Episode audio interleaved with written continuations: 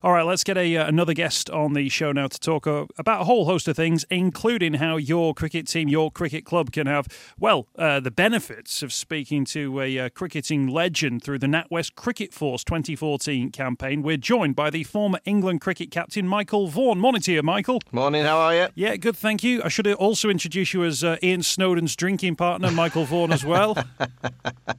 Is he still on it like he used to be? what do you think? Uh, Michael, great to great to have you on the show. We're going to be hearing about the uh, Cricket Force campaign. Uh, first, I've, I've, got to ask you: How many questions have you been asked in the last six weeks about Kevin Pietersen? Well, it, it's become a, a, topic of conversation in the pub, in the street. Um, you know, for so long, you know, I guess cricket doesn't get too much of a mention, but you know, Kevin Pietersen's box office is, you know, one of the few names that people in the street know exactly who he is uh, because of the way that he's played, and also because he's been front page, back page news. And you know, I think the the, the fact that he's he's no longer going to play for England, I, I've moved on for it. I didn't agree with the decision, but I think the whole game has to move on and just realise that he's been an outstanding player for England, flamboyant. You know, uh, box office, played the game in the right way in terms of aggression. Um, you know, he, he really was, a, a, in, in my time, a dream to captain because you knew that he had that ability to take the game from the opposition. And within a two or three hour window, he could win you a test match. And there's not many players in the world that's been able to do that. So, in terms of what the English public see, uh, it'd be disappointing that they don't see a player like Pietersen anymore. But there's many other players that will step up to the mark and. You know, a, an individual will always be replaced in, in, in a team environment. In, I'm not saying that he's is an individual, but any individual that moves on and, and, and, gets either sacked or retires, I'm afraid you, you only talk about them for a few months and then it's all about the next generation, and that's exactly how it should be. What's it like, you know, when you're when you're trying to manage a, a dressing room, and maybe there'll be young cricketers listening to this thinking, well, you know what, some of the responsibilities that come with being an England cricket captain or a, a captain of your, your local team as well. What are those responsibilities that you feel when you've got somebody in the dressing room that maybe sometimes rubs other people up the wrong way. Is it about just having a, a word in the ear? Is it about maybe setting an example in a different way? How did, how did you manage to achieve it? Well, you, you, have got to treat everybody individually. I mean, there's not two individuals of, of human beings who are exactly the same, and you know we all think differently. We all get motivated by different things.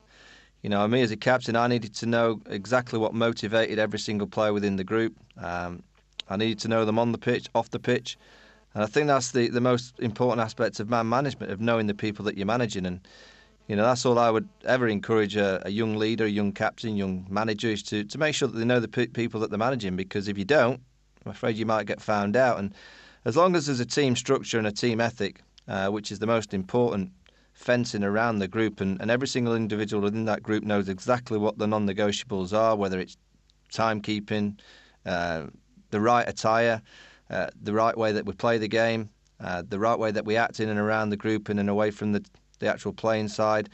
You know, once any individual steps over the line and starts testing those boundaries, well, you have to stamp down on them. But I always think people like Pietersen and you know those Mavericks, Flintoff's the same, mm. brilliant cricketers, but they just need managing. You know, you need to spend a bit more time with them, and you need to talk to them quite a bit. You have to give them a bit a bit more leeway in certain areas of the game. You know, and that's all about man management. There's certain other players that you have to treat completely different. You have to treat in a different fashion, a different manner. Uh, you have to be more harsh on some of them. You know, and you just got to understand the individuals that you, you're managing, captaining, and try and get the best out of them. But you know, unfortunately, we won't be seeing Peters again. So there's no point in talking about him all the time. yeah, let's move on. That, that, was it. That was the last word on, on Kevin Pietersen and his, his England career. Uh, I'm, I'm, sure you'd wish. Uh, we've got Michael Vaughan with us. Uh, you mentioned there Andrew Flintoff. Let's just talk about uh, uh, another Lancashire player. I wanted to ask you about uh, Stephen Parry and a dream debut, three wickets in the game against the West Indies as well. Um, what do you like about Stephen Parry? Well, I, I, I like his competitive nature. I've played against him in T20 cricket you know, when I was trying to hack it around during my last couple of years, and you know, I think his angles are good. He's smart, but he's in your face, and I think you need that. I think you need that competitive edge out in the middle and belief in your own ability. You know, he looks like he's he's got that. You know, he'll have he'll have more testing days in, a, in an England jersey because I'm sure he'll be the first to admit that the wicket that he bowled in in Antigua was like a dream. You know, mm. it's like a beach, like bowling in Blackpool.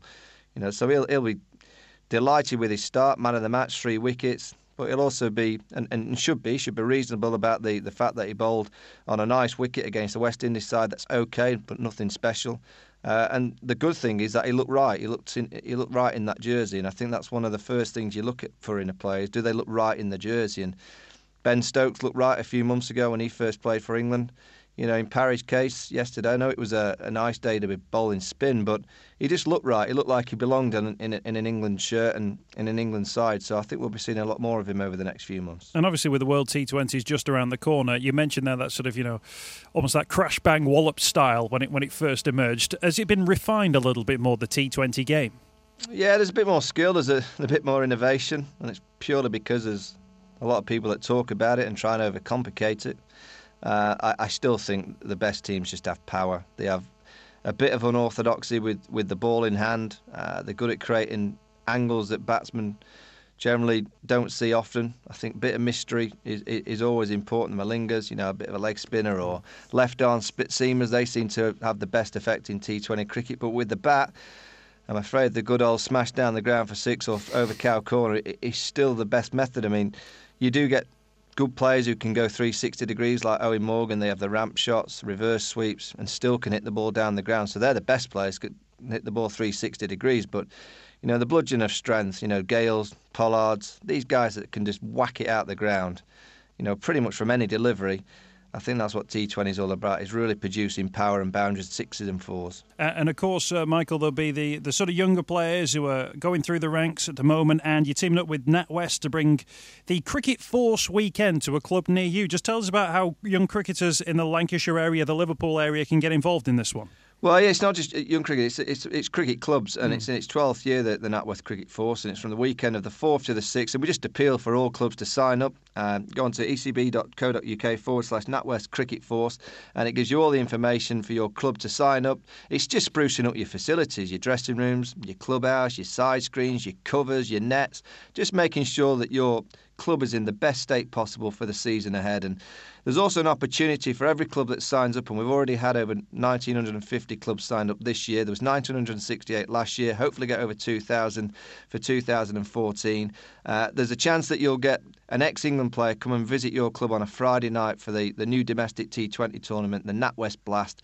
There's going to be three clubs win an ex-England cricketer that will arrive on a Friday night, watch the NatWest Blast game with your club, with your your teams, and you can have a fundraising evening around it. So that's a great opportunity for all the clubs that sign up. Fantastic stuff, and I guess because it's a DIY theme, they could put up a couple of shelves, maybe. Shelves, anything you need. All you know, you need your plumbers. Any any plumbers in the area, builders, plumbers, gra- gardeners, grass. Look after the grass at your cricket club. So any gardeners that can help out the local community cricket club, make sure that you pop down from the 4th to the 6th of April. Fantastic stuff. And Michael, we've done a lot on grassroots football here on the show, talking about the, the facilities that maybe some some teams have got to put up with at the moment. What, what have you seen from the world of cricket? May you have thought maybe, well, a little bit of extra investment here or a little bit of extra help when it comes to just the maintenance of some of these buildings and the shower blocks and things like that uh, that can make a real difference for these clubs? Yeah, I, I look at net facilities, you know, practice facilities for kids you know, I think, you know, you want the best dressing rooms and the best showers, but you can get away with them. You know, I think you can cope without not having the greatest showers or the greatest dressing rooms, but for our kids to play and, and, and, be the next Pietersens and Swanns and Jimmy Andersons, you need good surfaces. So good net facilities, good squares so you can play on good wickets. You know, if you're playing on cabbage patches and farmers' fields, I'm afraid you're not going to produce that many great cricketers. So I think the actual surfaces that the kids play on are so important. So that's why the Cricket Force weekends, if anyone can get down to the local clubs and spruce up the net facilities and just make them as good as they possibly can be to just give the next generation the best possible chance. That's the way that we can inspire the next generation. Absolutely, and a, and a quick uh, search online of NatWest Cricket Force will bring up all the details of well uh, as well. Former uh, England captain Michael Vaughan, thank you for your time. Cheers, thank you. Or as Ian Snowdon would say, cheers.